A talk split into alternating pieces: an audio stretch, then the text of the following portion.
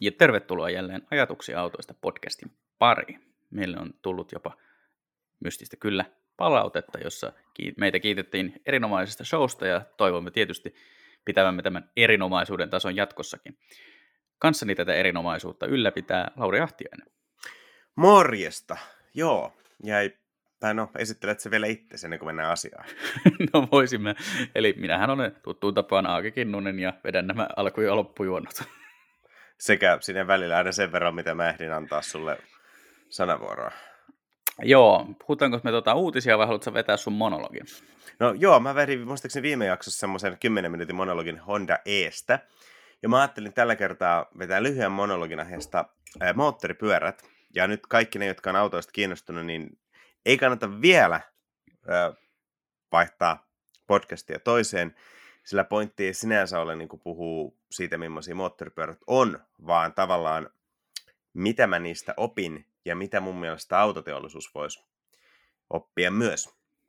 Eli tosiaan viime viikolla ei ole tullut podcastia, mä olin koko seitsemän päivää putkeen moottorijengillä Lapissa. Tehtiin vähän kaikkea, mistä tulee sitten myöhemmin tota lehteen ja moottori.fihin, kaikkea makeeta. Mutta tota, meillä oli messis kolme en, äh, Adventure-moottoripyörää ja mä oon, mä oon ajanut prätkäkortin 2018. Me tehtiin MP-messuille liite, messuliite ja tässä aiheena oli moottoripyöräkortin ajaminen opetusluvalla.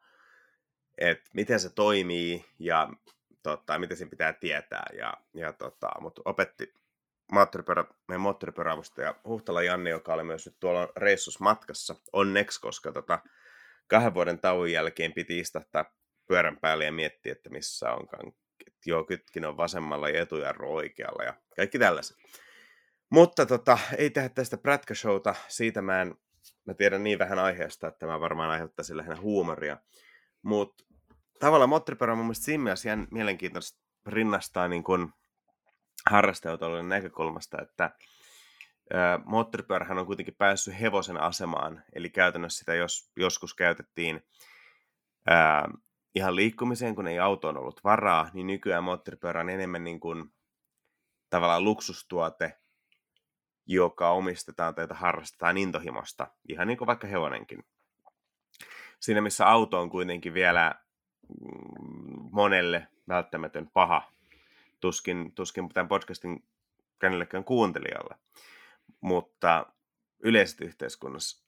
Ja se tekee se mielenkiintoisen eron, kun me mietitään niin kuin, ää, autoista kiinnostuneille suunniteltua laitteita, niin kuin, sanotaan, että kaikki niin kuin tällaiset AMG, RS, M-mallit, kaikki hot hatchit, kaikki urheiluautot, kaikki niin kuin, monella, monella tapaa tavalla myös jotkut niin maastoautot yli, jotkut wranglerit vastaavat. Joillekin on tietenkin vain keinoja päästä luontoon, että se on edelleen pakottava juttu, mutta monilla se offroad voi olla kuitenkin se pääjuttu. Ja näitä oli ennen peilata moottoripyöriä, koska mun mielestä ehkä niin kuin autoteollisuus voisi ottaa jossain määrin oppia, koska ö, on olemassa kuitenkin aika paljon semmoisia autoja, mitkä niin kuin, no sä tiedät, kun julkaistaan joku uusi auto ja pressiteksti selittää niin kuin emotionaalisuudesta ja dynaamisuudesta ja kaikesta tällaisesta. Ja sit sä ajat autoa ja mietit, että tämä on kyllä aika niin kuin kompromissi. Tämä on kuin väkisin pakotettu tällaiseksi mukamas ää, harrastajalaitteeksi, vaikka oikeasti tämä on vaan niin kuin perheauto, jossa vähän enemmän tehoa ja ihan turhaa glamouria tai yritystä semmoisesta. Mm, mm. Ja taas ehkä pyö- moottoripyörässäkin on tätä, mutta tota, mä en ole ainakaan niin kuin löytänyt sellaista niin kuin päälle liimattua. Ja tavallaan kun, miten sanoisin, ehkä, että siis minkälainen tahansa moottoripyörä on, niin sitä ei ikinä tavallaan rakenneta niin kuin, sanotaan, että otetaan kuin Golf GTI. Perusgolfin pitää toimia arkipäiväisenä juttuna, ja sitten sit tehdään GTI tai R, niin kuin, äh, miten sanois, muokkaamalla sitä perheperustaa toimimaan pikkasen paremmin niin kuin harrastajalaitteena. Ja taas kun moottoripyörää tehdään, niin nehän on aina, niin kuin, aina kom, niin kuin tehdään aina raju kompromissi, että, että tota, vaikka mikä tahansa valittaisiin mikä tahansa käyttötarkoitus, minkälainen moottori ja näin tahansa, niin, niin mietitään aina vaan sit niin kuin moottoripyöräilyä varten, ei pysäköintiä varten, ei tavaran kuljetusta varten. Eli, eli tavallaan se ajokokemus on aina se, mikä dominoi. Ja sitten jos vertaa vaikka sanotaan, että ehkä hyvä esimerkki mun mielestä on just tällaiset niin kuin Saks, Audi, Mercedes, Bemarin ja vastaavien niin kuin, ää, huippumallit, M, RS, AMG, koska niissä on kuitenkin se perusmallin pohja, että jos se on M4, se perustuu nelossarjaan, joka perustuu kolmossarjaan, niin sen M4 vaikka pyörän tai rajoittaa ratkaisut, jotka on tehty perus kolmossarjaan, eli tukivarren pituudet, sijoitukset, näin on mietitty niin, että tavaratila jää aika isoksi. Voi olla, että sillä on jossain kohtaa mietitty, että rengasmelu jää pieneksi, niin käytetty Värnän vaimennosta jossain, mitä en voi poistaa. Kaikki tällaiset jutut niin kuin asettaa tietyt rajoitteet. Tai sitten vaikka katsotaan Porsche 911, mitä Max on aina hehkuttaa, niin monet silti, vaikka se on tosi makea laite, niin on olemassa niitä 911 ostajia, jotka ostaa sen laitteen vaan. Statussyistä nyt on väärä sanoa, mutta että he haluavat omistaa 911 ja varmasti nauttivat siitä, mutta ei se ole sellaista niin kuin nauttimista, että sit vietäisi ratapäiville tai herättäisi sunnuntain kuudelta aamulla ajamaan jotain mutkatietä tai edes vaikka matkalla töihin otettaisiin mutkasempi reitti tai nautittaisiin jossain moottoritien rampissa ohjaustunnosta ja jarrutunnosta ja kaikki, miten nämä toimii, vaan se on vaan niin se juttu, että sä omistat 11, sä katsot sitä parkkipaikalla, niin se tuo sen nautinnon. Varmasti tuon moottoripyörissäkin, mutta sitten jos katsotaan niitä pyöriä, jotka on enemmän tehty niin kuin nimenomaan ajokokemusta varten, niin mä veikkaan, että niissä on aika paljon vähemmän kompromisseja, koska se loppukäyttäjä on ehkä tietoisempi tavallaan siitä, että mitä hän haluaa. Että ei, et ehkä tietyt mallit unohtaen, niin harva hankkii moottoripyörää niin kuin puhtaasti statussyistä. Et, et kyllä se hankitaan tavallaan käyttötarpeeseen. Sen takia kaikki niin kuin, ähm, hallintalaitteiden niin kuin tuntumat, kaikki tällaiset on aika aitoja, koska niitä on turha filtteröidä, koska se loppukäyttäjä arvostaa, arvostaa niin kuin sit hyvää tuntumaa sinne, missä kun 911 kohdalla ehkä pitää miettiä, vaikka ohjaus on Porsche edelleen hyvä, pitää miettiä, että filtteröidäänkö sieltä jotain pois, koska välttämättä kaikki auton ensiostajat ei halua, että sieltä tulee aivan kaikki tienpinnan tieto läpi, niin sitten tehdään kompromissi, että kuinka paljon sieltä tulee. Tämmöisiä asioita mä mietin. No, tämä kuulostaa ihan järkevältä. Ja kyllähän mielestäni moottoripyörissä näkyy myöskin omalla tavallaan se, että kun se on niin pieni laite, niin siinä ei mm. voi tehdä ihan älyttömästi kompromisseja. Että autoissahan se tuntuu menevän siihen, että sinne pakataan nykyisin aivan järkyttävää määrä kamaa hoitamaan niin kuin erilaisia asioita, että on pituussäädettäviä takaistuimia ja niin kuin, äh, sit miljoona kiloa elektroniikkaa huolehtimassa siitä, että kun sä väännät sen sport-moodille, niin niin tota, ää, kaasuvaste terävöityy ja niin kuin, nuo matkustamon ledit hohtaa punaisena ja auto ei kulje yhtään sen kovempaa, mutta fiilis on, Joo. fiilis Joo. on hirveästi. Nyt, on, nyt osaat naulan kantaa just tuossa, mitä mä yritin kuusi minuuttia selittää. Että just toi, että niinku mikä sen fiiliksen tuo oikeasti ja millä se auto yrittää sen fiiliksen tuoda. Niin, niin tota, että mitä hänen moottoripyörästä sinänsä ymmärrä. Ja tota, pelkään niitä pääasiassa kuollakseni yhden, yhden tota, kyydityksen jälkeen, mutta, mutta, mutta niin kuin muutamia noita blogeja ja sarjoja seuranneena, niin on niin kuin muodostunut tietynlainen käsitys tietyistä jutuista, ja just mun mielestä siellä on aika paljon sitä, että varsinkin niin kuin nämä tavallaan kaikki skootteria nautinnollisemmat kamat, kamppeet on kyllä nimenomaan tehty just se ajettavuus mielessä, on se sitten tehty niin kuin rataraaseriksi tai sitten katukäyttöön tai sitten just seikkailukäyttöön, niin se on se yksi ainoa tarkoitus ja sitten voidaan vähän korkeintaan miettiä ehkä iskuvaimmennuksella tai rengastuksella sitä tai ehkä jollain kaasukartalla, että voisiko vähän helpottaa sitä, että, että niin kuin maaston jälkeen on myös helppo kurvata tuota baarin pihaan. Joo, siis itse asiassa mulla tuli semmoinenkin mieleen, että oikeastaan kaksi jännää seikkaa. Että ensinnäkin automaailmassa, niin jos puhutaan premium-brändeistä, niin käytännössä silloin kaikki on niin kuin niiden omaa. Porsche tai Ferrarin jarrusatulossa lukee käytännössä Porsche tai Ferrari. Samoin tietty M ja AMG ja nämä vanteissa lukee Porsche tai Ferrari tai vastaava. Ja sitten taas prätkäpuolella, niin no en tiedä, jos mennään ihan niin kuin Ducatihin tai vastaaviin, mutta normaalisti niin sun lukee sille Brembo tai vastaava iskareissa, niin lukee Shova Ölinsi, ne on tietty high-end valmistajia, mutta kuitenkin tavallaan niin kuin ne komponenttien valmistajat on niin kuin juttu, koska tavallaan se, että eihän, eihän Ferrari tai BMW tai Porsche valmista iskuvaimentimia. Ne tulee Bilsteinilta tai joltain vastaavalta, mutta ne brändätään tavallaan heidän omaksi, että se on vaikka Porschen urheilualusta tai Ferrin urheilualusta.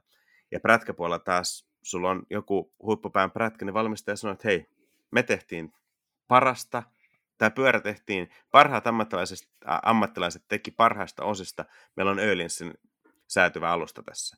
Et se, on niinku, se on hienoa mainita sen alustan valmistaja, koska kaikki, kaikki sellaiset moottoripyörää harkitsevat tietää, miten kova juttu Öhlins on.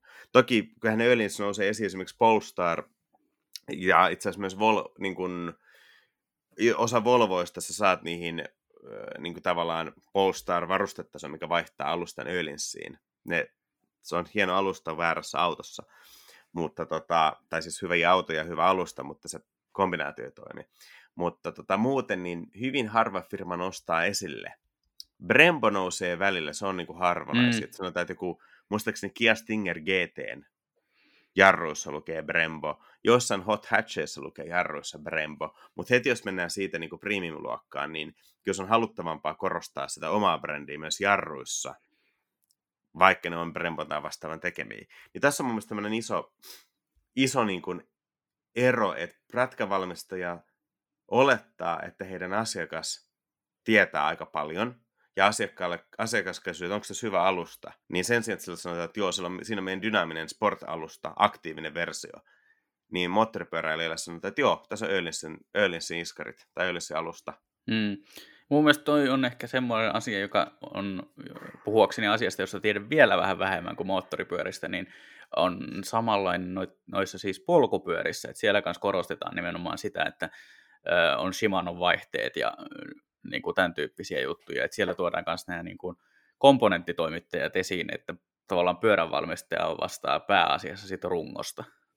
Joo, tai rungosta, ja siis totta kai pyöränvalmistaja valitsee ne kaikki komponentit.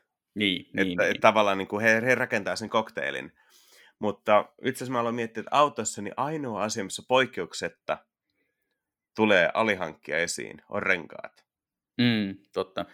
Ja olisi itse asiassa tosi mielenkiintoista tietää, onko joku rengasvalmistaja, ää, anteeksi, autovalmistaja joskus yrittänyt ostaa joltain ali, sanotaan, että vaikka Porsche ostaisi Micheliniltä renkaat, jotka tehtäisiin niin Porsche-renkaiksi, niin se olisi Porschen logot, eikä mainita Michelinistä. En tiedä, on myös mielenkiintoista joskus kuulla, koska varmasti joku on tällaista yrittänyt.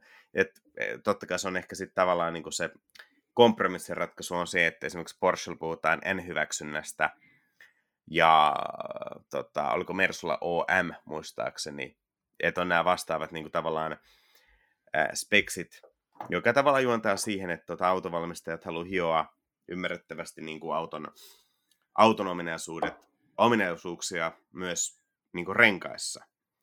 Ja sitten siellä voi olla jotain pieniä eroja esimerkiksi renkaan runkorakenteessa, että sulla on 22545 17 rengas geneerisenä tai mersuspeksinä, niin se mersuspeksi on vaikka rungolta tai joltain pikkasen hienosäädetty, että se toimii Mersun insinöörien mielestä paremmin yhteen sen auton alustan kanssa.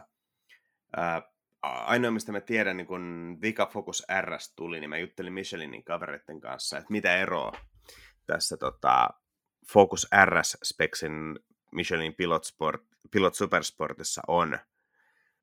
Niin ne sanoi, että siinä on vähän mietitty että kun autossa on se, oli se, sinänsä aika paljon kuuluisuus, että se on drift-moodi, niin että, että se pito lähtee ja palautuu vähän pehmeästi, että se drift-moodin käyttäminen on kivaa.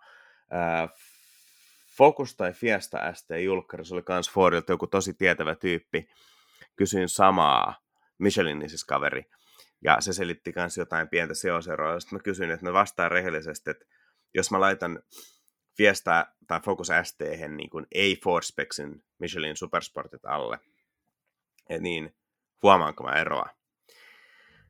Ja se sanoi, että no ehkä, kyllä sä saatat huomata, tai sitten et, että on se pieni. Mm. Toisaalta Porsche, Porsches mun mielestä on sanottu, että kun etenkin 911 koon renkaat on takamoottorirakenteen takia aika erilaisia rungoltaan kuin vastaavat koot muihin autoihin, koska se on etu- ja takarenkaiden toiminta on aika eri, jos sulla on etumoottorinen, sanotaan korvette ja takamoottorinen 911, koska se renkaat tekee samat asiat, mutta se painojakauma on niin eri. Ja mä jokseenkin kyllä uskon sen, koska se, että se painava moottori vähän muljuaa renkaiden päällä, niin se varmasti rasittaa renkaat ihan eri tavalla. Joo, näitä on ollut muutamia muitakin tulee mieleen. Tota, muistaakseni olikohan tota, joku muistikuva olisi, että jollakin valmistaja olisi ollut, ollut siis niin kulutuskestävämpi äh, versio niin kuin just äh, Michelin P, PS4 niin kuin tarjonnassa, että olisi ollut ilmeisesti vähän, vähän kovempi seos, että se kestää enemmän kilometrejä, mikä tietysti totta kai vaikuttaa sitten taas mystisesti sen renkaan niin kuin ajettavuuteen. Ja sitten toinen oli to, toinen N-hyväksyntä, eli Hyundain tyypit oli selvästi ylpeitä siitä, että tota Pirellillä oli suostuttu vastaamaan puhelimeen, kun oli pyydetty P0 tuohon i30N nimenomaan performance-versioon, niin tota, omaa, omaa tota seosta tai versiota tästä tota P0, niin tota, Pirellillä oli, oli suostuttu ja se oli tota Hyundaille iso juttu. Joo, siis olisi mielenkiintoista. Pitää ehkä joskus jossain julkaisussa muistaa kysyä, että onko just ikinä ollut esillä tämä, että se rengas olisikin sitten vaikka tota, niin kuin Hyundai N by Pirelli tai vastaavaa. Mutta tota, itse asiassa yksi muuta, mikä mulle tuli vielä mieleen, tämmöinen iso filosofiaero auto- ja moottoripereen välillä, niin tota, mä oon ehkä alkanut tulee vanhaksi, mutta kun taajama haluaa näkeä jonkun modernin sportin ajavan hitaasti, ja jokaisella moottorijarrulla kuuluu ihan hirveät niin kuin, kurlaukset, semmoinen röh, röh, röh, röh, pam, pam, pam efekti, niin ei se ole mun mielestä enää mitenkään niin siistiä. Mä ymmärrän radalla näin se jotain reippaasti siirrytty jarrulle, että sitten kuuluu niin jotain. Mutta esimerkiksi pahempi on joku M2 Bemari, missä on vielä vakio avarampi putkista. Ajaa tasavauhtia ja kuski pumppaa kaasua. Mikä, ja sitten se pitää niinku koko ajan äänetön röh, röh, röh, röh, röh, röh, röh, röh. Niinku 15 sekkaa putkeen, niin ihan yhtä idioottimasti kuin se, että sä jätät urheiluauton vaikka jonkun 911 vastaavan parkkiin takaspoileri nostettuna ylös. Et siis niinku, se on aktiivinen siipi sen takia, että se on esteettisesti nätti, kun autolla mennään hiljaa, ja arnoimisesti hyvä, kun autolla mennään lujaa. Niin miksi joku idiootti jättää sen parkkiin siipi ylhäällä?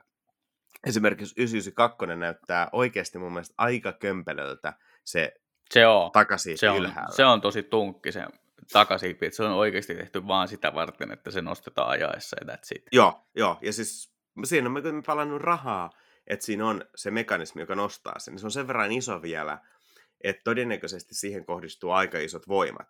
Et, mä oon katsonut 96, kun on aika pieni lippa, ja se on niin kuin suht kapea, ja siinä on vielä niin kuin, se on reitetty, että tavallaan moottori imuilma menee sitten läpi, niin se paineero, mikä tulee sen ää, niin kuin siiven päälle ja alle on aika pieni, se ei varmaan, puhutaan varmaan kymmenistä kiloista, mitä se kantaa, ja sen takia siinä on semmoinen niin kuin, ikkunan nostimesta halvennettu mekanismi, joka nostaa sen ylös, kun taas 996 turbossa on hydraulinen mekanismi, koska se siipi ilmeisesti oikeasti ottaa kuormaa. Ja 992 on vielä niin paljon isompi, että varmaan jo peruskarreroissakin, jotka kuitenkin menee se vajaa 300, niin siihen tulee varmaan, en tiedä, en ollut lukenut arvoja, mutta voisi veikata, että satojen kilojen kuorma. Niin se mekanismi, joka nostaa, niin sen pitää olla aika niin kuin jykevä niin hirveä panostus tohon, ja sitten se vaan vedetään ylhäällä ylös, että et ihan kuin ei tarvitsisi olla aktiivisuutta, ja ihan kuin ne ei olisi tarvinnut edes herätä aamulla, niin en, en ymmärrä. Joo, ja sitten mulla on tullut to, joku aika sitten, mä huomasin tuon saman efektin noista tuota, pakoainista, että ihan, ihan makeen kuulosta kampetta kyllä löytyy kaupungilta ja kiva homma, että tota, jengi jaksaa harrastaa, mutta vähän voi tietysti välillä miettiä just tätä, että Tuossa muutama kuukausi sitten oli poikkeuksellisen hyvä esimerkki, oli tota, uusi Megane RS, oli, tota, tuli samaan parkkihalliin, missä olin lataamassa hybridiä ja odottelin sitä latauksen päättymistä, että se tota, saa, saa tota, viimeisetkin prosentit kerättyä sinne ja tota, Megane pakitti ruutuun ja käytti seuraavat kolme minuuttia siihen, että pomppasi kaasua putket auki niin, että koko ajan vaan papapam, vaan papapam, ja sitten se totta kai kaikuu siellä parkkihallissa sillä tavalla, ja vähän oli semmoinen olo, että jos olisi kärttyisempi, niin menisin sanomaan. Joo, ja siis itse asiassa mäkin viime viikolla, eikö toisessa viikolla, tota, kävelin autolta niin kotiin, ja tota, iso tiet ohjaa jo Keltainen Megane RS, siis tämä kans nykykorin, ja se jarrutti liikenneavaloihin taajama-alueessa, kuului myös semmoiset niin pam pam pam pam.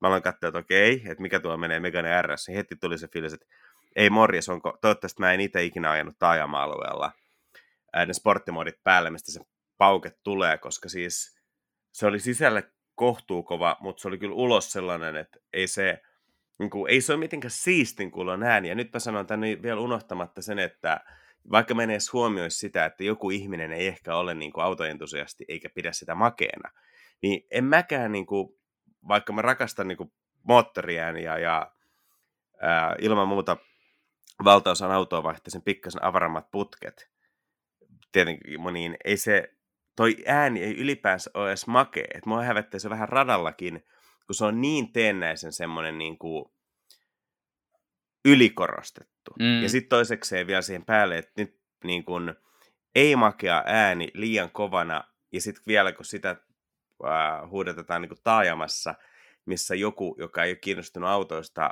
pa- pahoittaa entistä enemmän mielensä ja menee kirjoittamaan yleisönosastolle jotain autovastasta, niin tarkoittaa sitä, että joku nolaa itsensä ja samalla aiheuttaa niin kuin lisää autovastustusta. Niin ei tämä oikein voittava kombo. Joo, se on muutenkin aika mielenkiintoinen juttu ollut, että se on tässä nyt vajaan kymmenen vuoden sisään mun mielestä noussut nämä tota, Joo, paukkupu- no. paukkuputket niin kuin, tota, esiin, että mun mielestä voisiko varmaan tyyli F-Type ollut niitä ensimmäisiä, mihin Ei, oli se, se oikein, alko... oikein niin kuin, ää, niin, no suunniteltu. Joo. Joo, siis toihan, äh, haluatko lyhyen insinöörihetken, mä voin kertoa, mistä toi johtuu. No annappa tulla. Tota, teit virheen. Mutta tota, siis jo F-Type oli varmaan niin kuin aika ekoja, missä siitä oli tehty teatraalinen juttu. Mutta siis alun perinhän toi pauke lähti käytännössä siitä, kun tuli, no sanotaan, että ehkä siinä suunnilleen kun tuli niin kuin ekat tuplakitkilaatikot, ja silloin bensakoneen vaihtonopeus muuttui rajusti. Ja käytännössä kun bensamoottorin toi, ää, jotta saatiin niin kuin moottorin kier, niin kuin veto hallittua netisti nopeassa vaihdossa, niin alettiin pelaamaan moottorin sytytyksellä. Eli käytännössä sytytystä säädetään vaihtohetken ajan niin, että siellä ei ihan joka sylinteri sytytä täysin oikein. Ja sitä kautta moottorin vääntö romahtaa vaihdon ajaksi ja sitten heitetään taas välittömästi kytkimään mentyä kiinni niin sytytys normaalisti ja matka jatkuu. Mutta siinä välillä saattaa mennä pikkasen polttoainetta läpi, joka sitten pamahtaa, pamahtaa joko tota, pakosarjassa tai todennäköisemmin siellä sytyttää, kun on just pakoventtiili aukeamassa ja se tulee sen takia läpi. En ole ihan tarkka, tarkkaa tietoinen detskuista, mutta joka tapauksessa bensakoneen on, tuo kaksoiskytkin vaatii niin väännön hallintaa vaihdon ajan, jotta siitä saadaan smooth, smooth tota, vaihtotapahtuma.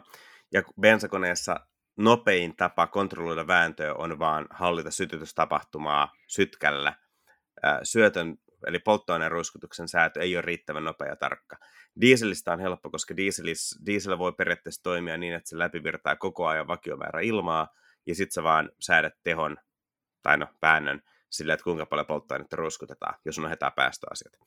Mutta joka tapauksessa periaatteessa toi tuplakytkilaatikkojen yleistyminen, eli vaihtojen nopeutuminen, teki sen, että alettiin hienosäätämään vetoa sytytyksellä. Ja sen sivuilmiö on tosiaan sitten se, että sieltä kuuluu se, että saattaa tulla vähän jotain tuommoista ääntä läpi.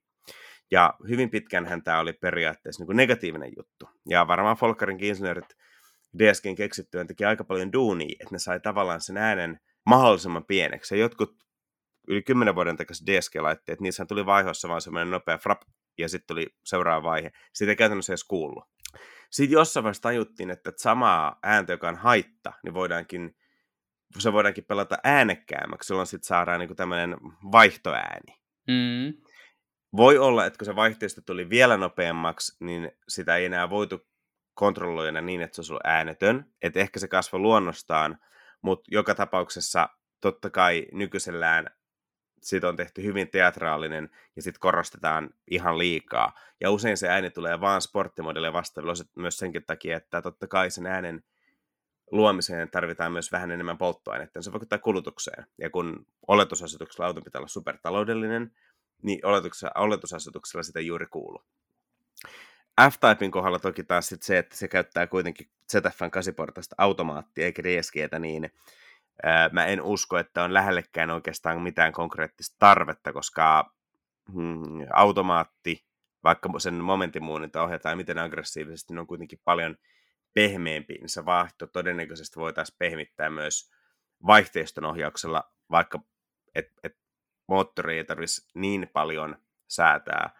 Mutta kyllä jo 90-luvulla niin perusperheauton automaatit usein kommunikoi moottorinohjauksen kanssa ilmoitti, että vaihdelaatikko täällä? Moi, on just vaihtamassa kakkoselta kolmoselle, ajakko pikkasen vääntöä alas, niin se moottorisääti todennäköisesti myös sytkää vähän, vähän myöhäisemmälle ja sai sillä väännön ramahtamaan, sitten vaihtoi vaihe ja syt, sytkä palautettiin takaisin, se vaihto oli pehmeä.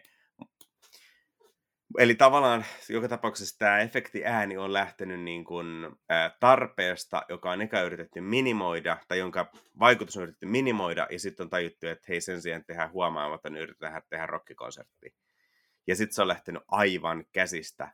Ja sitten vielä kun vaikka niin kuin jonkun Meganen kohdalla, niin kun se manuaali pitää sitä ääntä, niin ei siinä ole mitään järkeä, koska kun sä yleensä vaihdat manuaalille, niin sä nostat kaasun, ja jos sä et nosta kaasua, että sä vaihdat niin flat shiftinä vaan kytkintä ja isompaa, niin kyllä se nykäsee ihan pirusti. Ja et, tavallaan niin kuin, tämä on aivan turhaa.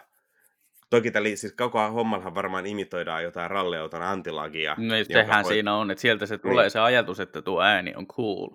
Niin, mutta tota, kun täällä ei taas käytännössä ole mitään tekemistä niin tuotantoautossa antilagin kanssa, koska no, se, että sä poltat polttoainetta sellaisia määriä, että se riittäisi pitämään turboa pyörimässä, tekee varmaan tosi pahaa sun päästöille, se tekee tosi pahaa sille turvaahtimelle, se tekee tosi pahaa kulutukselle. Joku sanoi, Toyota, Toyotan VRC-tiimin insinööri sanoi, että nykypäivän VRC-autossa, jotka ei sinänsä siis puske mitenkään eeppisesti liekkiä, liekkiäkään, eikä paukukaan niin kuin tuotantoautot, niin antilagin osuus kulutuksesta pikataipaleella on 10-30 prosenttia. Se on ihan järkyttävä määrä. Niin tavallaan he nämä niin tuotantoautojen jutut, jotka matkii samaa, niin se on ihan pelkkää feikkiä. Ja siitä päästäänkin siihen pointtiin, että en mä muista, että mikään moottoripyörä, niin kuin, eh, siis en, en tiedä kaikki maan moottoripyöriä, mutta en mä ole liikenteessä kiinnittänyt huomioon, että joku moottoripyörä paukuttaisi tolleen alaspäin vaihdoissa, esimerkiksi taajamaajossa. Ja siis kyllähän moottoripyöriä jengi laittaa äänekkäämpiä putkia, ja esimerkiksi Akrapovicin putkia saa tosi moneen pyörään suoraan niin kuin tehdasoptiona tai ellei jopa vakiovarusteena, niin, niin tota, ei siellä näy tota.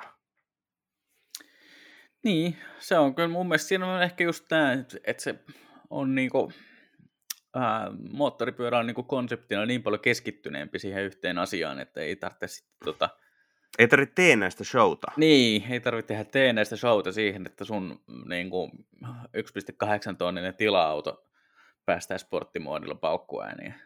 Niin. Ja toi on mun mielestä niin se, mitä mä haluaisin, niin kuin, kun puhutaan ää, autoista, mitkä on niin kuin tehty ajokokemusta varten, niin mä haluaisin tuollaista aitoutta lisää. Että tavallaan riisutaan pois kaikki tuommoinen niin feikkiteennäisyys ja käytetään niin kuin se aika enemmän niin kuin sen itse, itse ajokokemuksen hiomiseen. Ja muistaakseni esimerkiksi Mä oon melko varma, että 991 sukupolven loppupään GT3 ei pitänyt mitään pauketta. Mä en ole 4 litrasta versio PDK-laatikolla aina, mutta muistaakseni aiempi 3.8, niin siinä ei tullut mitään tuollaista, koska se auto keskittyy niin kuin ajokokemukseen ja se moottori on kyllä niin kuin järkyttävän eeppinen ilman mitään teenäistäkin. Niin se on mun mielestä hyvä esimerkki. Mutta sitten tästä päästäänkin siihen, että yksi, yksi pyörä, jolla mä että sain aika paljon, niin oli KTM 390 Adventure, joka on semmoinen tota, no, yksylinterinen, oliko se nyt 32 kilowattinen, eli onko se 45 heppaa muistaakseni, 44 heppaa. Eli ei mikään siis niin kuin missään nimessä mikään tota, suorituskykyinen laite. Mutta tota, ää, ihan niin kokemattomalle kuljettajalle ihan hauska, kun vaihteita ja kierroksia käyttämällä liikkuu ihan hyvin.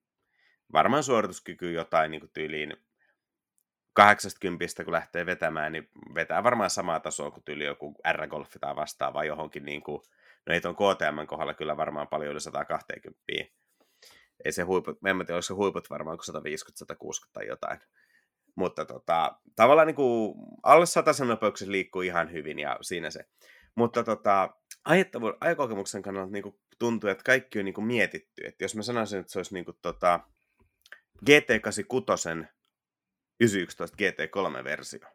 Että siis GT86 suorituskyky ja koko, mutta tehty niin kuin GT3-mäisellä asenteella ja budjetilla. Että siis totta kai GT86 on tosi hieno auto ajaa, mutta tavallaan että jos siellä laitetaan vielä niin kuin paljon, paljon hiffimpi alusta ja vielä parempi ohjaus, niin kuin paremmat penkit, kaikki tämmöiset, että et tehdään niin kuin premium GT86, missä se premium tarkoittaa nimenomaan ajokokemusta parantavaa, eikä sitä, että siinä on aidot hiilikutulistat ja alkantaaraa. Niin tota, ja sitten toisaalta tämä kyseinen KTMkin, niin olikohan ton hinta joku kahdeksan tonnia. Et siis onhan se sinänsä niinku suhteessa suorituskykyä paljon, mutta se on kuitenkin ihan niinku ostettava laite. Toki siis kokeneempi moottoripyöräilijä varmasti kyllästyy sen tehon puutteeseen nopea, mutta kyllä sillä oli niinku pieni syrjäisiä Lapin hiekkat, että tosi makea ajaa. Kun se tuntui kuitenkin, että se on tehty vähän moottoripyörää, mutta korkealla laadulla. Ja sehän on automaailmassa aika tavallaan vaikea, että jos sä haluat niin kuin GT3-meisen kokemuksen, mutta sulla ei ole rahaa GT3, niin sitten ainoa vaihtoehto sulla on käytännössä ää, GT4, joka ei lohduta, että se on ehkä se 50 tonnia halvempi, kun se on edelleen se joku vajaa 200 tonnia. Joo, se on ollut kyllä mielenkiintoinen tommonen, äh, tavallaan puute automarkkinoilla, että aika monessa segmentissä näkyy se, että ei ole tämmöistä tavallaan äh, niin kuin pientä premium-vaihtoehtoa. Tavallaan ymmärrän joissain luokissa, että on, koska siis kyllähän premium-vaihtoehtoja, tämän tyyppiset ratkaisut, niin kasvattaa katetta, ja sehän, kuten tiedämme, on maailman tärkein asia. Että tota, sitä peruspullaa ei kansi myydä, kun jos voi myydä kaksi pullaa kalliimmalla.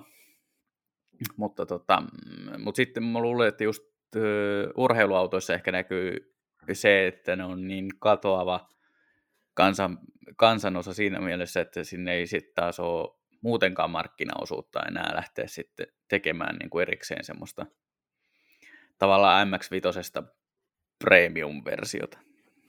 Mensin just miettiä MX-5, että mä tykkään nykyisestä sukupolvesta tosi paljon, ja se on tosi hieno auto, ja ihan fantastinen siihen, mihin se maksaa. Mutta jos se on sanotaan, että onko se noin 35 tonnia, muistaakseni kaksilitrainen versio. Joo. Niin kuvitellaan, että sitten sit tulisi vaikka joku toinen valmistaja tekisi niin kuin 50 tonnin MX-5, missä tota, tavallaan kaikki ajattavuutta vaikuttava on selkeästi parempaa. Siis niin kuin huomattavan paljon parempi tasoinen alusta, paljon tunnokkaampi ohjaus, paljon paremmat penkit, kaikki tällaiset. Osa se tosi makea, mutta en mä kyllä tiedä, olisiko sillä markkinoita. Et ehkä nyt semmoinen terve poikkeus mun mielestä on just joku Renault Alpine, mm. jossa on ehkä vähän tätä henkeä, mistä me on nyt puhuttu, että siis tämä on vaikea sanoa auto ajamatta, mutta tota, just se, että keskitytty oleelliseen, ei sen määrään, vaan sen laatuun. Joo, saa nähdä kauanko tämä pitää Alpinen kohdalla paikkansa, koska tässä on nyt viikon sisään tullut jo kaksi tällaista viime jaksossa keskusteltua Luca de Meo-päätöstä, eli Alpine ottaa nyt haltuunsa Renault F1-tiimin ja sen lisäksi Alpine pelaa kilpailemaan tonne Le Mansin LMP1 protoihin. Joo, sitten seuraavaksi varmaan L, toi, toi Alpine aloittaa nahkatakkivalmistuksen ja korusarjan sekä tota, design ovenkahvoja saa autotallin Alpine logolla. Joo, ja sitten tota, varmaan rupeaa sen jälkeen tulemaan Clio Alpine Line. Joo, ja varmaan Alpine unohtaa urheiluautojen valmistuksen, niin niitä tulee ladattava katumaasturi, joka on etuvetoinen ja hy- Niin, no mutta jos se nimi on El Björn, niin paljon saa anteeksi. niin. No joo, jännä, jännä nähdä. Mutta mut, mut tavallaan niinku, no en tiedä. Urheiluautoissa on ehkä vähän se ongelma, että niinku, ilkeästi sanottuna niin urheiluautoja on tehty jo niin paljon, ja niiden säilyvyys on kuitenkin verrattain hyvä, että jokaiselle urheiluautoa haluavalle on jo valmistettu urheiluauto, jolloin käytännössä uusien urheiluautojen markkinoita vaan, tarvitaan lähinnä sen takia, että no, joilla on varaa ostaa uusi urheiluauto, jotkut haluaa aina paremman urheiluauton, tänne kuka ei haluaisi, jos on varaa. Ja sitten tavallaan se houkuttelevin urheiluautobisnes pyörii näiden piensarjojen päälle, eli kaikki Mac- McLaren Speedtailit, äh, Ferrin, äh, mikä se on, SP1, SP2 Monza. Mm. Nyt tuli, mikä tälle viime viikolla, tämä Aston Martinin, mm, tää, tää, niin nyt tuli yksi yksittäiskappale, jos on vähän niin kuin Vulkanin, po, äh, Vulkanin ja 177 päälle tehty, vai mikä se oli se, oliko se 177 vai? Joo, Joo, sen päälle tehty auto, missä on vähän niin kuin 70-luvun Vegasin Vantegen muskeliautoluukkiin. ai niin, se kauhistus. Joo, siis se oli toi, toi... Mikäköhän se nimi nyt oli? Tosi tyhmää. Mun piti vielä luntata ja varmasti muistin ulkoa, mutta tota...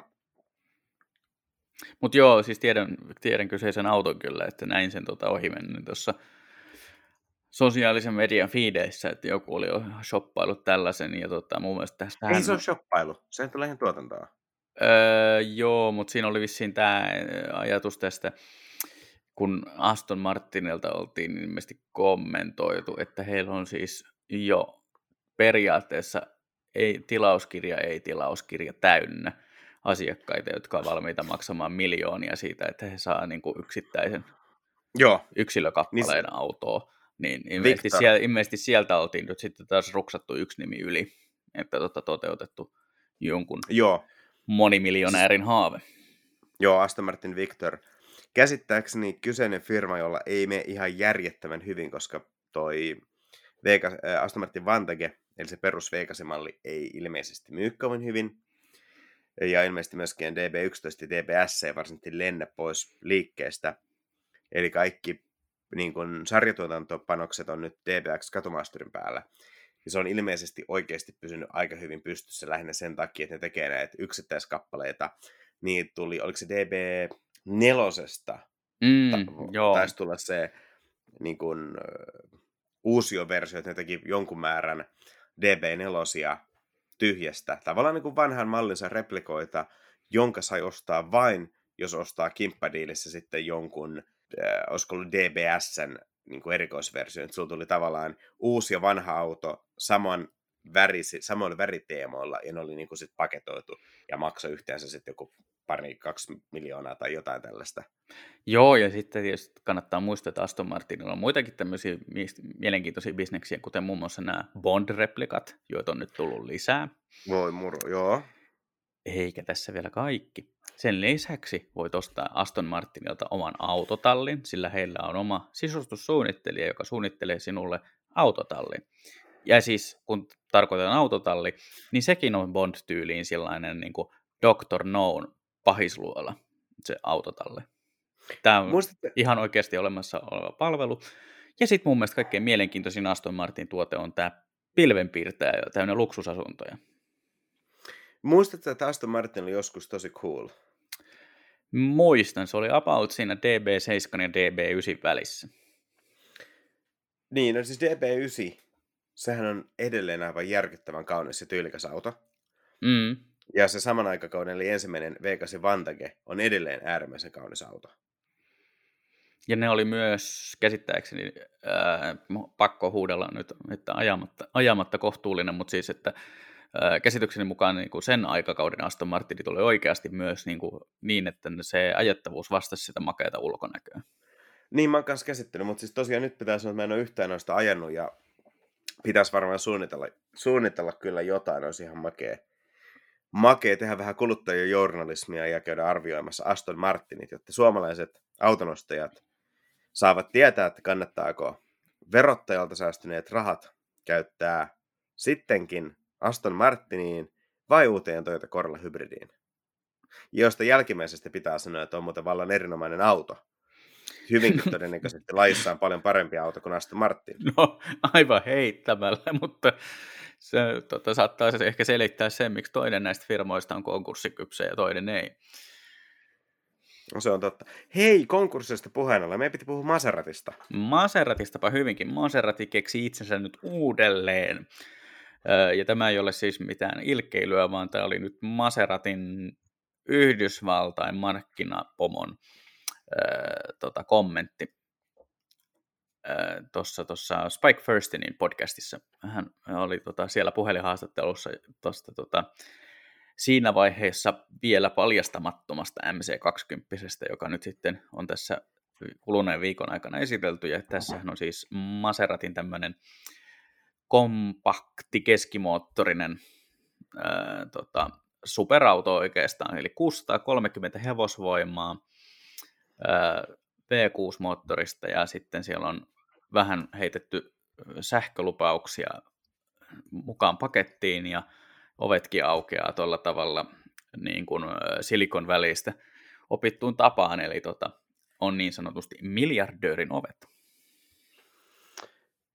Joo, tosi mielenkiintoista. Siis, ää, mä en ole ihan tiedä tästä ulkonäöstä, siis ihan makeen näköinen ehdottomasti, mutta vähän, siis ää, mä fanitan erityisesti niin kuin kaikki noita takavuosien ää, Maserati tyliin esimerkiksi Bora on ihan törkeän makee.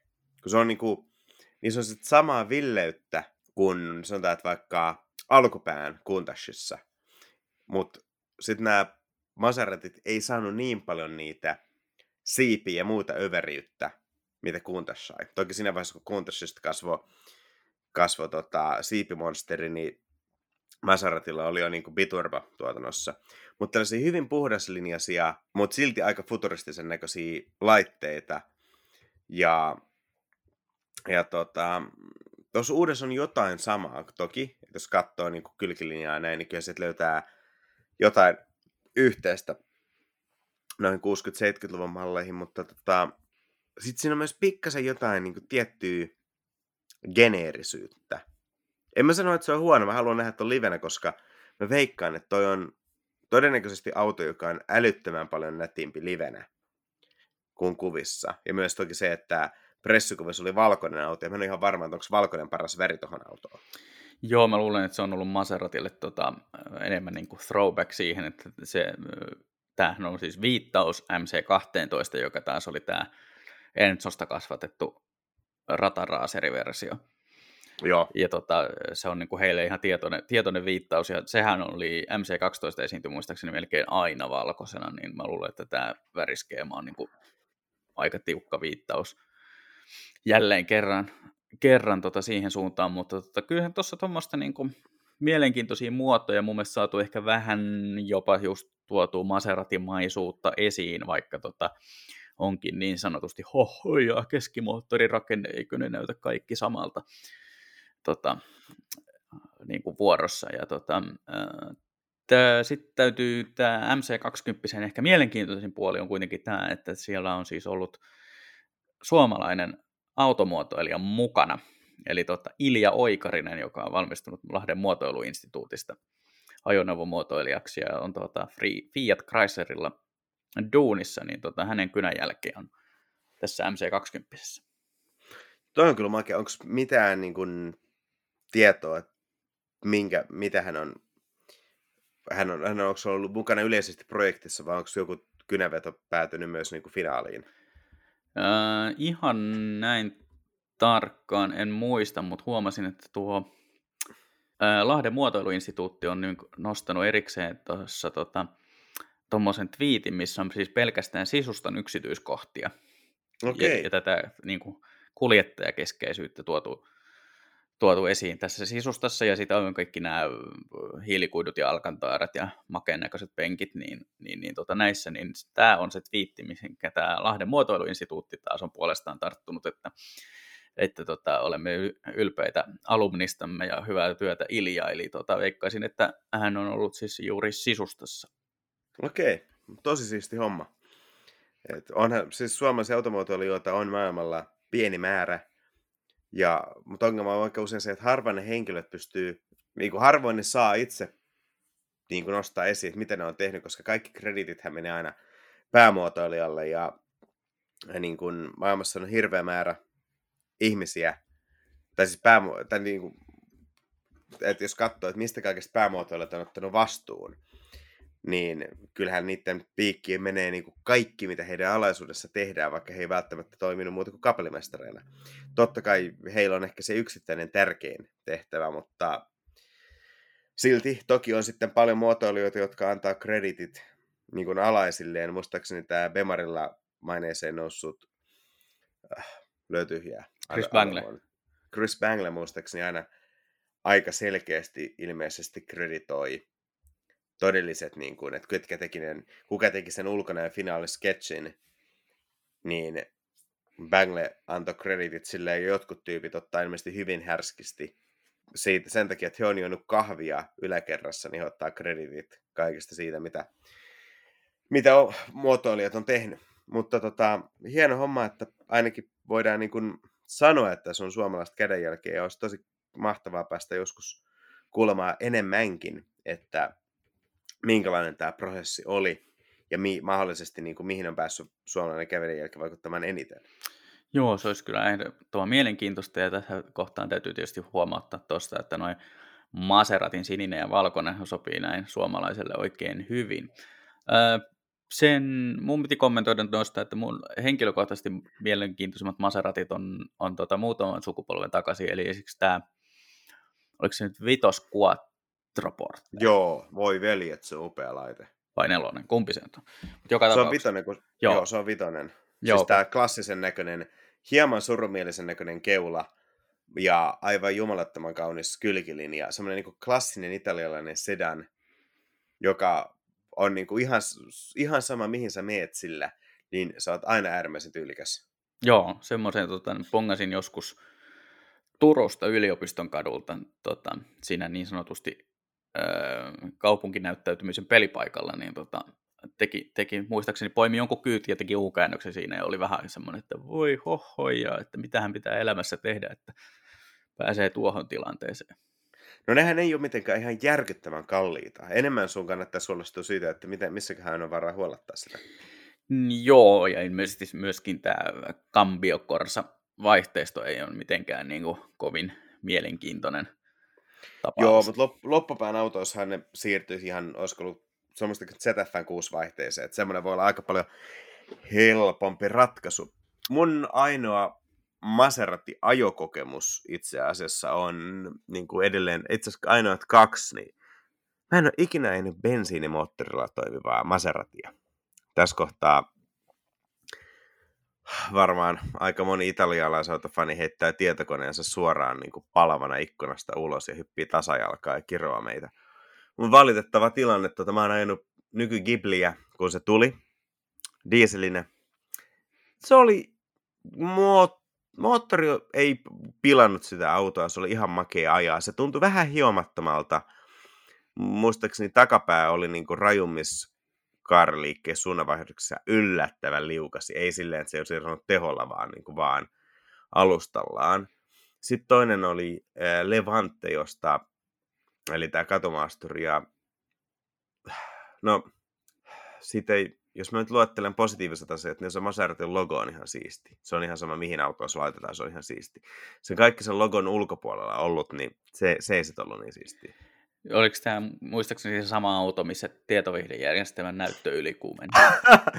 Joo, se oli ehkä ainoa italialainen osa sitä autoa. Anteeksi nyt, mä itse, itsekin italialaisen auton omistaneena on kyllästynyt niihin jatkuvia vitsejä sähkövioista. Kaikki tämmöiset stereotypiat, jotka perustuu vaan siihen, että on auto pakko olla sähköviko, niin on pidemmän päälle tosi tylsiä, koska sähkövikoja on kyllä kaikessa muussakin, muussakin mutta tota, äh, huumorin vuoksi niin sallittakoon tämä, että tota, Maseratihan käyttää tietenkin samaa tietovihdejärjestelmää kuin Chrysler, koska kun haluat vain parasta, ei kun hetkinen, kun haluat vain sitä, mitä tarjolla on, niin valkkaat sen. Ja tässä on se erikoisuus, että esimerkiksi penkin lämmittimet löytyy kosketusnäytöltä. No niille voi, lait- voi laittaa, laittaa omat pikanappinsa ja näet, että siinä ei mitään ergonomista ongelmaa. Paitsi jos sattuu olemaan miinus 20 ja lyöt auton käyntiin ja auto ilmoittaa välittömästi, että tietoviihdejärjestelmä ylikuumentunut, se sammutetaan hajoamisen välttämiseksi. Ja siinä häviää myös sun penkilämmittimen nappi. Ja tämä toistuu aina kun on miinus 20, koska muistaakseni selitys oli se, että tota, siellä on lämpöanturi tarkkailemassa ylikuumenemista, mutta kun tämmöiset lämpöanturit toimii yleensä niin, että niihin syötetään joku tulojännite ja lähtöjännite riippuu sitten lämpötilasta, mutta se tekee semmoisen uunmuotoisen kurvin. Eli, tie, eli sinne menee vaikka 5 volttia sisään, ja sitten sieltä tulee vaikka 2 volttia ulos, kun on 20 astetta, ja vaikka 0,5 volttia, kun on, kun on 0 astetta. Mutta saman, mut kun tämä uun, uulla on myös toinen puoli, että sitten kun on vaikka miinus 20 astetta, niin sieltä tulee taas tämä sama 0,5 volttia. Et se ei voi niinku tietää, että kummalla puolella nyt ollaan taas varmaan kaikki sähkötekniikka, autosähkötekniikkaa paremmin osaavat kiroa mun yksinkertaistusta, mutta suunnilleen tälleen. Niin se, voitaisiin sanoa, että se auto ei siis tiennyt että lämpötilan itseisarvoa, eli jos se oli miinus 20, niin se ei tiennyt, että onko se plus 20 vai miinus 20. Ei nyt ihan näin yksinkertaisesti, mutta kuitenkin. Joo, ja kyllä mä väittäisin, että kaikki autosähkötekniikkaa osaavat henkilöt niin voi tässä kohtaa niin osoittaa kuitenkin tämän palautteen sinne tota, Maseratin, Maseratin. Chryslerin että jos se, tota, tää, tätä on pähkäilty, että onko tämä plussaa vai miinusta tämä muuttuja. Mitä sitten, jos no, siis integeri käytännössä... ympäri? Tuli siis fiilis, että tota, et onko tätä softalla, tällä softalla varustettua autoa, jostain voi softalla korjata. Luulisi, että se voisi ulkolämpötilamittarin pohjalta hakea referenssiä, että jos ulkona on miinus 20 ja auto on ollut käynnissä kaksekkaa, niin todennäköisesti se infotainmenttikin on pakkasen eikä plussan puolella. Niin, mutta että luulisin, että tällä softalla oleva auto, että oliko sitten ikinä aikaisemmin sitä ajettu Suomessa pakkasella, en tiedä, mutta oli kyllä vähän semmoinen hohoja, kun koko muu kokemus on kuin jossain Grand Cherokeesta, eli ei missään nimessä huono auto, mutta jos siinä pitäisi jotain italialaista fiilistä, niin voi morjes. Toinen, mikä on muuten tosi jännä nyky Maserateissa, muistaakseni mainitsinkin sen jossain jaksossa, niin niissä on Mersun tämä monitoimiviiksi, koska Maserati, Chrysler, Chrysler, Daimler Chrysler, niin se on matkanut pitkän matkaa. Joo, jännä nähdä kuinka pitkälle eteenpäin se vielä periytyy vai periytyykö. Ainakin tuo MC20 näyttää nyt tota, olevan, niin kuin, kuten tämä Maseratin Heboki oli kommentoinut, niin, tota, niin kuin osoitus Maseratin uudelleen tulemisesta, ja tätä Maseratin uudelleen tulemista, niin vähän niin kuin Alfa Romeonkin uudelleen tulemista on odoteltu jo tässä jokunen vuosi, mutta tota, mä en aivan tiedä tästä Maseratista, koska heti välittömästi tämän makean MC20 jälkeen niin firma ilmoitti, että hei, meiltä tulee myös Grecale-niminen isompi katumaasturi. Että isompi kuin Levante. Isompi kuin Levante. Tai käsittääkseni isompi kuin Levante. No, Anteeksi, pienempi. Sama. Ei kun pienempi. No okei, okay. aivan, mutta kuitenkin, aivan sama. Joo, mutta niin, että katumaasturi. Siis, siis jo, jos tommonen on, niinku, jos se on niinku kyvykkyydeltään tasoa Porsche Cayenne, joka on, sen pitäisi olla, jotta se myisi tosi hyvin, jotta se voisi tuottaa paljon rahaa Maseratille, jotta Maseratin olisi mahdollista tehdä lisää tällaisia MC20 tapaisia autoja, niin joo, ok. Mutta jos se on niin Levante, eli aivan järkyttävän mitätön auto, joka on saanut Maseratin komean logon, jotta joku erehtyisi ostamaan todella kyvykkään Cayennen sijaan hienon logon liimattuna keskinkertaiseen autoon.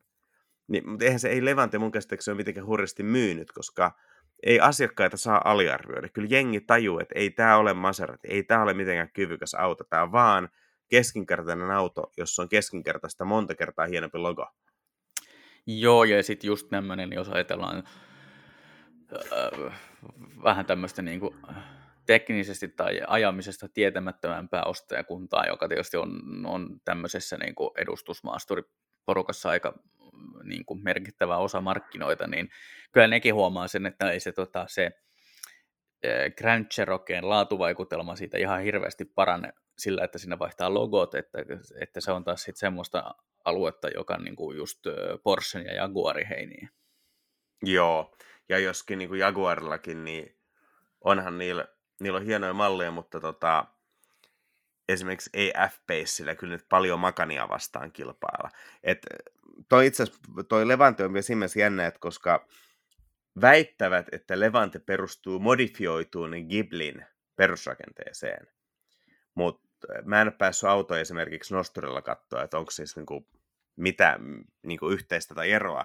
Mutta tosiaan se ajokokemus kyllä niinku, se tuntuu, se toi mulla kyllä enemmän mieleen just jonkun niinku Grand Cherokeen tai vastaavan, eli ihan hyvä. Ei, ei siis mitään niinku huonoa, mutta ei mitään italialaista. Se ei, tunt, siinä ei ollut niinku mitään sielukkuutta, mitä taas niinku periaatteessa sen Giblissä kyllä oli. Mutta hei, tota, kun mainitsit Alfa Romeo, niin pakko kysyä tuo MC20 kone. Eli tuplaturbahdettu kolmelitrainen V6, jossa on 90 asteen sylinterikulma. Niin onko tämä siis sama moottori, joka on Alfa Romeo Giulia Quadrifogliossa? Muista, miten sitä nyt meni? Mun mielestä Mr. Maserati väitti sen olevan nyt tota ihan omaa ideaa, mutta jotenkin mun mielestä tälle Maseratin ja Ferrarin liitolle on nyt tapahtunut jotain, eli se ei ole enää voimissaan, että tämä on nyt muka, mukamas Maseratin mm, siis... oma suunnittelema ja oma valmistuttama. Sehän meni niin, että Maseratihan kuului Ferrariin Fiat-konsernissa, ja kun Fiat ää, toi, kun Fiat sitten siirsi Ferrarin omaksi osakeyhtiökseen ja listautti Ferrarin pörssiin, niin siinä yhteydessä Maserati siirrettiin firman sisällä ää, niin kuin Ferrarilta tälle muulle konsernille. että Maserati on osa Fiatia sinne, tai Fiat Chrysleria sinne, missä Alfa Romeokin, niin Ferrari taas on oma yhtiönsä. Mutta onhan siellä niin kuin yhteistyötä. Ja mun mielestä Alfan tämä v, tuplaturbo V6 on derivaatta Ferrarin V8, ja ilmeisesti voisin kuvitella, että niin on tämä Alf, äh, moottori. Mä just löysin tässä Googlessa Road and Trackin artikkelin aiheesta, jossa todetaan, että joo, sama sylinterikulma, sama isku, sama poraus, eli ja sama, niin sama sytytysjärjestys kuin Alfan koneessa, niin voisi kyllä kuvitella, että tämä on ihan saman, saman moottorin johdannainen. Varmasti siis eroja, ja eikä tällä ole mitään väliä, koska siis Alfa Romeo moottori on oikeasti hieno. Sehän on hieno, joo. Ja tota, saa nähdä tästä, sanotaan vielä tästä Maseratista, Grecale katumaasturista, joka siis tulee tosiaan, on pienempi kuin Levante, eli noin X3 F-Pace Makan koko luokkaa, niin tota, valmistetaan samalla tehtaalla Stelvion kanssa. Ja no se voi olla hyvä uutinen. Se voi olla hyvä uutinen, ja siinä olisi mun aika paljon järkeä, koska mä oon, mun mielestä Alfa, Alfa Romeossa ja Maseratissa on aika paljon samaa, ja olisi myös ehkä vähän varaa tehdä niin kuin just tämmöinen äh, tiukempi jaottelu siihen, että kumpi on niin kuin, ei Alfa Romeostakaan nyt kansanmallia saa, mutta niin kuin, Joo, pie, pikku, sanot... sanotaan vaikka pikkupreemium ja iso premium. Joo, ja siis, joo, sikäli just, että tota, jos Alfa Romeo kilpailee Audia vastaan, niin Maserati on Porschea vastaan. Joo, vähän näin. Ja sitten tässä tota, Grecales on kuitenkin se hyvä puoli, että se kunnioittaa Maseratin perinnettä, antaa tuulen mukaan nimi. Eli Grecale puhaltaa, on välimerellä puhaltava koillistuuli. Ja Aa, siinä... että se Joo. Se, eli, tota, äh, eli siinä suhteessa se menee tänne Ghibli, Bora, Merak, Kamsin porukan jatkoksi. Joo. Mä en silti ole hirveän innostunut tosta, mutta tota, Stelvio pohjois sikäli hyvä, koska mä en siis... Joo, mä toivon, että Stelvio menestyy, koska mä toivon, että Alfa Romeo menestyy. Ja Stelvio on mun mielestä, jos Alfa Romeo pitää tehdä katumaasturi, niin Stelvio on erinomainen tuote siihen. Se on hyvä ajaa, se on mukava ja se on, se on, niin kuin, se on hyvä suoritus Alfa Romeolta. Ja jos, jos Maserati-versio on niin kuin samat geenit premiumissa paketissa, niin tosi jees. Olisi toki makea nähdä myös niin kuin, tota, 166 Alfan seuraaja takavetosena, ja sen isoveli voisi sitten olla uusi quadroportte. Eihän quadroportten tarvi olla S-sarjan kokoinen, se voi olla niin kuin E-sarjan kokoinen. Siin, siinäkin on potentiaalia riittäviin tiloihin, kunhan se vaan niin kuin ottaisi sen nykyisen Stelvio Quadrifoglion ajokokemuksen ja nostaa sitä ylöspäin. Mutta tosi jännä nähdä, minkälainen, minkälainen olisi niin kuin hienosti tehty 2020-luvun Quattroporte, koska just mitä me puhuttiin, nämä kaikki niin näennäisurheilullistukset, eli pakoputkiston paukkeet ja vastaavat, niin ne on mun mielestä asioita, mitä ei missään nimessä saa sotkea Maseratiin, koska Maserati on kuitenkin herrasmiehen urheiluauto. Joo, mä oon tästä, tästä kyllä aika lailla samaa mieltä, että tota, se on, on vähän hakenut paikkaansa, että mun mielestä sitten perusmallistot on ollut aika pitkälti just tämmöisiä vähän mälsänolosia moottoreita ja, ja tota, dieseleitä ja muuta niin kuin peruskamaa. Ja sitten on joskus, jossain mallistohuipulla ollut joku taas niin kuin vähän kreisiltä vaikuttava trofeo, joka pistää 600 hevosvoimaa tai mitä ikinä. Sinne tota, oliko Levantesta tullut just tämä trofeo? Joo, tais. Mä oon kyllä ignoroinut kaikki tällaiset sille EVP-osastolle. Niin. Että... Joo, valitan. Pahoittelemme tätä tuota, uutiska, uutispimentoa, mutta tota, niin, niin, niin, että siis, niin kuin, että miksi Levantista tulee joku trofeo, niin kuin, häh, että niin. Niin, no joo. Toki taas kerran se, että jos tollaset oikeasti myy, tuo rahaa ja auttaa firmaa pysymään pystyssä, niin mä otan paljon, niin kuin, mä en nyt asioista päätä, kun en, en ole Fiat Chryslerin pääjohtaja, saatikka edes omista niiden osakkeita tai edes autoa enää. Terveisiä pandalle.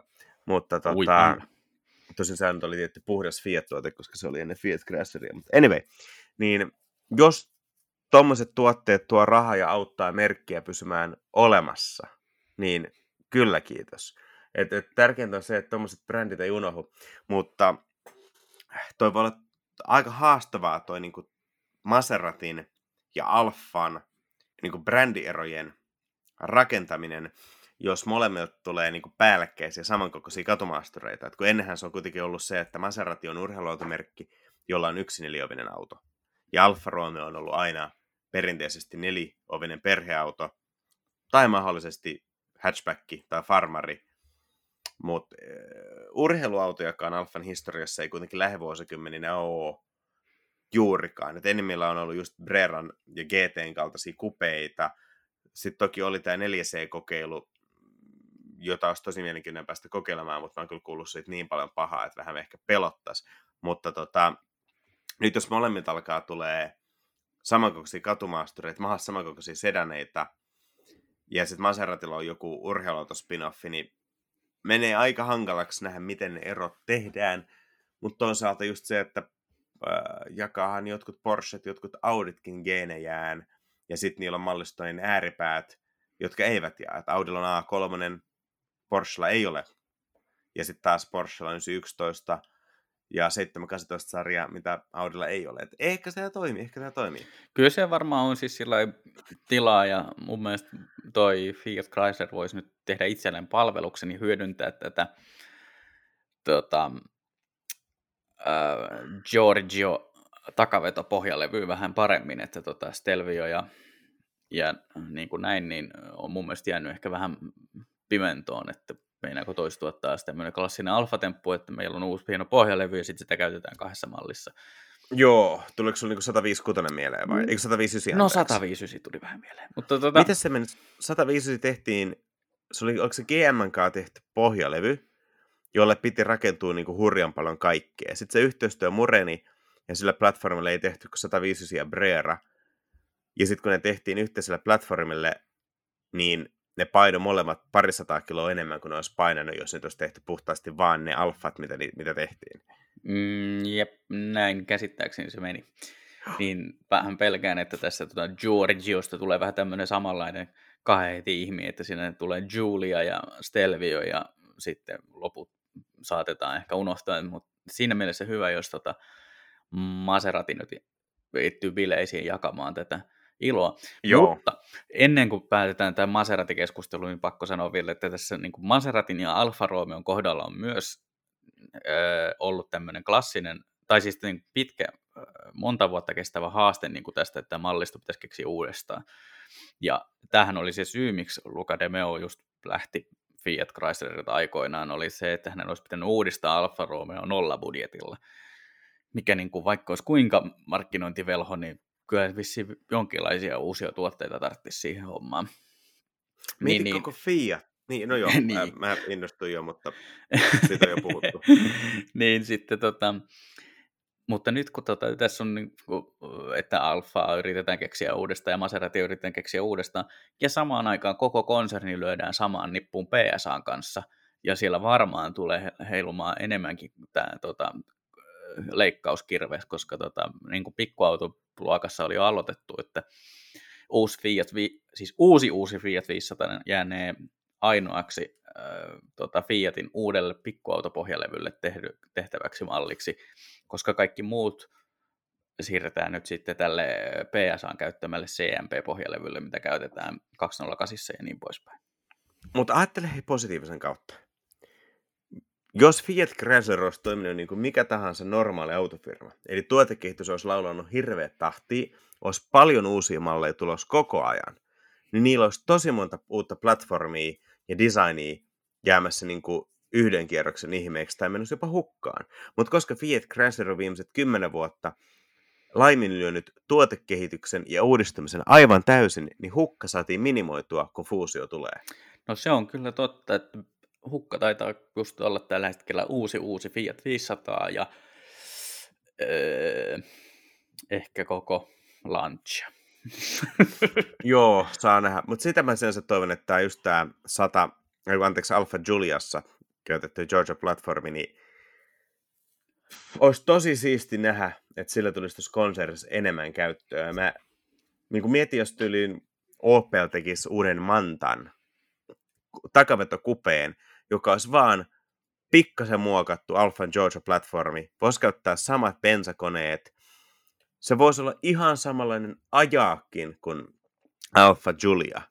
Se olisi vaan Opelin muotokielellä tehty manta. Koska nythän Opelihan oli uudessa Mokka X jo tuonut takaisin sen keulan, joka oli, oliko se A-mantan keula muistaakseni. Se, tai siis samaa ilmettä. Joo. Niin siellä olisi niin kaikki palikat ja siis vaikka jos se tuntuisi alfalta ajaa, niin kukaan ei taatusti moittisi.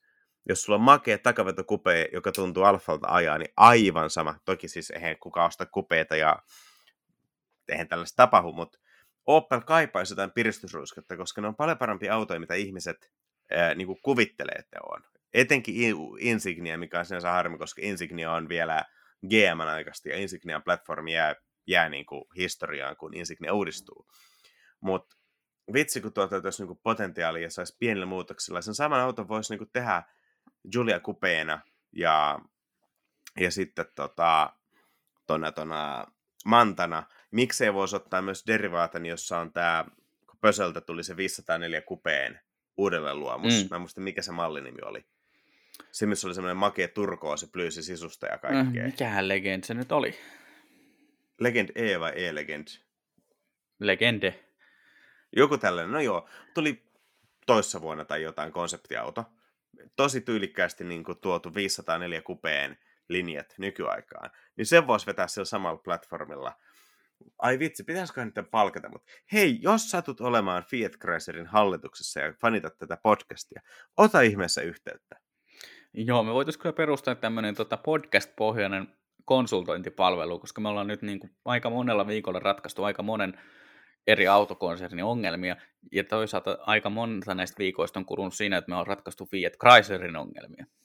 Johtuuko se mahdollisesti siitä, että maailmassa on hyvin vähän autofirmoja, joissa on enemmän ongelmia, ja potentiaalia kuin Fiat Chryslerissa. Mm, se saattaa liittyä siihen. To, niin. Mitäs, toki esimerkiksi voitaisiin pohtia myös Mitsubisin ongelmia, mutta toisaalta siellä ei paljon ehkä sit potentiaaliakaan. Mun mielestä Mitsubisista tota, lyhyesti niin voidaan todeta, että tota, tämä oli jotenkin tosi kertovaa tämä, että Nissan ja Renault ilmoitti yksissä tuumin tästä Allianssin uudesta suunnitelmasta, ja sitten he ilmoittivat, että Mitsubishi liittyy tähän jotenkin. Ja sit, joo, tämä oli mun mielestä se ilmaisu, mitä he käytti, että Mitsubishi liittyy tähän suunnitelmaan jotenkin. Ja sitten kuukautta myöhemmin tota Mitsubishi totesi, että me liitytään tähän sillä tavalla, että me ei leikitä enää Euroopassa ollenkaan. Mutta siis tämähän on siis, niin kuin, nyt sen verran siis pitää ottaa takaisin, että, että Mitsubishi nykyisessä tilassa on toki aika surullinen ja sen poistuminen ei ole menetys.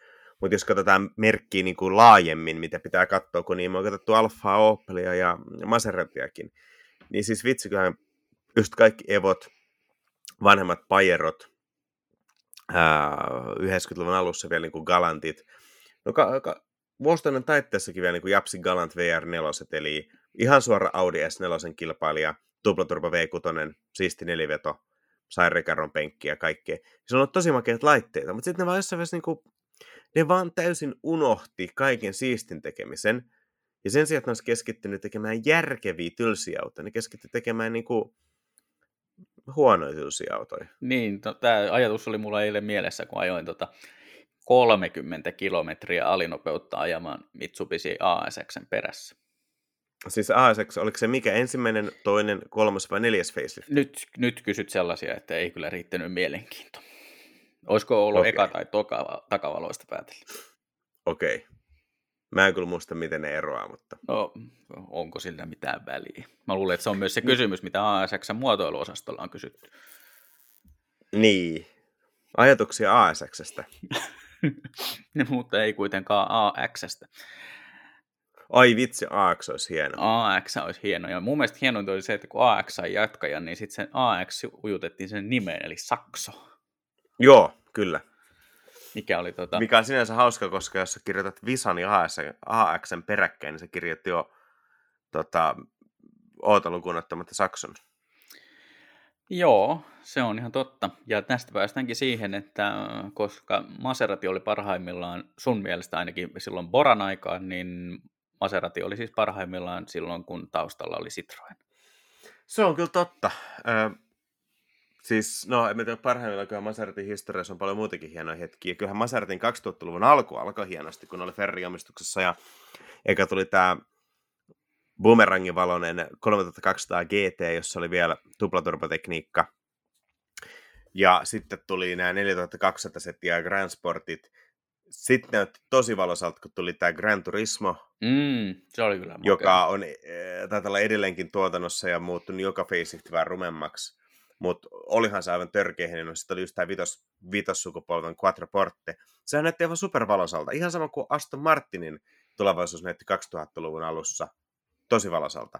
Mutta näytti, mihin nämä kaat, oliko se 09 lama vai mikä, mikä niinku käytännössä pysäytti sen lennon Maseratilta, ja no Astoni alkoi varmaan kompuroimaan siinä kohtaa, kun Ford luopui, ja sitten ne vaan venytti ja venytti ja venytti liian pitkään sitä niiden mallistoa, se alkoi vanhenemaan, sitten vaihtui johtoja, ja sitten tuli Andy Palmer, joka sai ehkä muutoksia aikaan, mutta autot tuli liian nopea tuotantoon, ne oli tosi raakileita, ja sitten sai Andy Palmerkin fudut, ja nyt kaikki toivoo, että tämä DBX Katumasteri pelastaa. Niin, DBX Katumasteri ja Tobias Mörs, joka tota, kuitenkin teki aika, aika melkoisen ihmettempun AMGllä, eli siis vaikka AMG ei ollut ongelmissa, niin kuitenkin mitä? Triplas sen valmistusmäärä, tai tuplas ainakin. Joo, teki kyllä hieno duuni. Toisaalta taas siinä on vähän mun mielestä kyllä se ongelma, että kun AMG oli siinä mielessä hieno, että jos muistat joskus kymmenen vuotta sitten, toki kun oli tuotu autoja paljon vähemmän Saksasta Suomeen, niin AMG oli oikeasti tosi harvinainen näky. Siis niin kuin, ne oli niin hillitty, että just sulla oli lähinnä tota, vähän puskurit, helmat ja vanteet. Ja niin se oli semmoinen niin oikeasti harvinainen fiilis. Ja nyt AMG on kyllä niin kuin aika paljon. Sitten vielä kun sä saat jotain, eh, just vaikka C-sarjasta kahta AMG ja A-sarjasta kahden tason AMG ja sitten vielä S, eli oikeastaan kolmen tason AMG, niin ne on tosi makeita laitteita. Et siis ei, ei, ei missään nimessä mitään vikaa niin kuin ominaisuuksissa, mutta ne on vähän menettänyt sitten tiettyä eksklusiivisuutta. Eikö AMG hän tekee vuodessa yli, onko se parisataa tuhatta autoa? Mä en nyt lähde kommentoimaan, mutta siis joo, huomattavan paljon enemmän, koska niin kuin, tosi monet kilpailijat tekee tota ihan, ihan niin kuin muutamia tuhansia, että Ferrari tekee vissiin jotain viittä, tuhatta, seitsemää tuhatta. Ei, ne tekee vajaat kymppiä muistaakseni. Niin, ja sitten Lambo tekee nyt vissiin vajaat kymppiä, kun Urus myy. Ja McLaren tekee jotakin mitä, kolme tuhatta. No McLaren varmaan haluaisi tehdä paljon enempää, mutta, mutta joo, siis muistaakseni AMGn tuotantomäärät on ollut jotain parisataa tuhatta, AMG on niin kuin Porschen tasoa. Joo, ne tota, ehkä, ehkä tämä tota AMG, pikku AMG vastaan iso AMG-jaottelu, niin se joutaa ottelemaan seuraavaan showhun. Seuraavaan showhun voisi ennen muuten Mercedeksestä puheen olla myös uusi S-sarja, joka julkistettiin tässä välissä. Se voisi olla ihan totta, että ehkä tämmöinen s on kuitenkin maininnan arvoinen aihe automaailmassa. Joo. Olisikohan tämä viikon show tässä? Ehkä tämä ei olisi tässä. Tota, Joo, koitetaan... että tyydytään siihen, että otetaan konsultointipalkkiot vastaan Fiat Chryslerilta ja Aston Martinilta tällä viikolla. Joo, se on mun mielestä ihan sopiva. Meille voi lähettää palautetta ajatuksia autoista at gmail.com ja minua voisi talkata sosiaalisessa mediassa että Mondostik tuolla Twitterissä ja at Mondostik 3000 Instagramissa. Ja mä oon Lauri Ahteinen ja mä löydyn sekä Instagramista että Twitteristä tunnuksella at Lahtiain. Muistakaa, muistakaahan antaa tuota miljoonia tähtiä ja kommentoida ja lähettää palautetta ja kertoa tosiaan showsta kaverille, koska kuulemiin.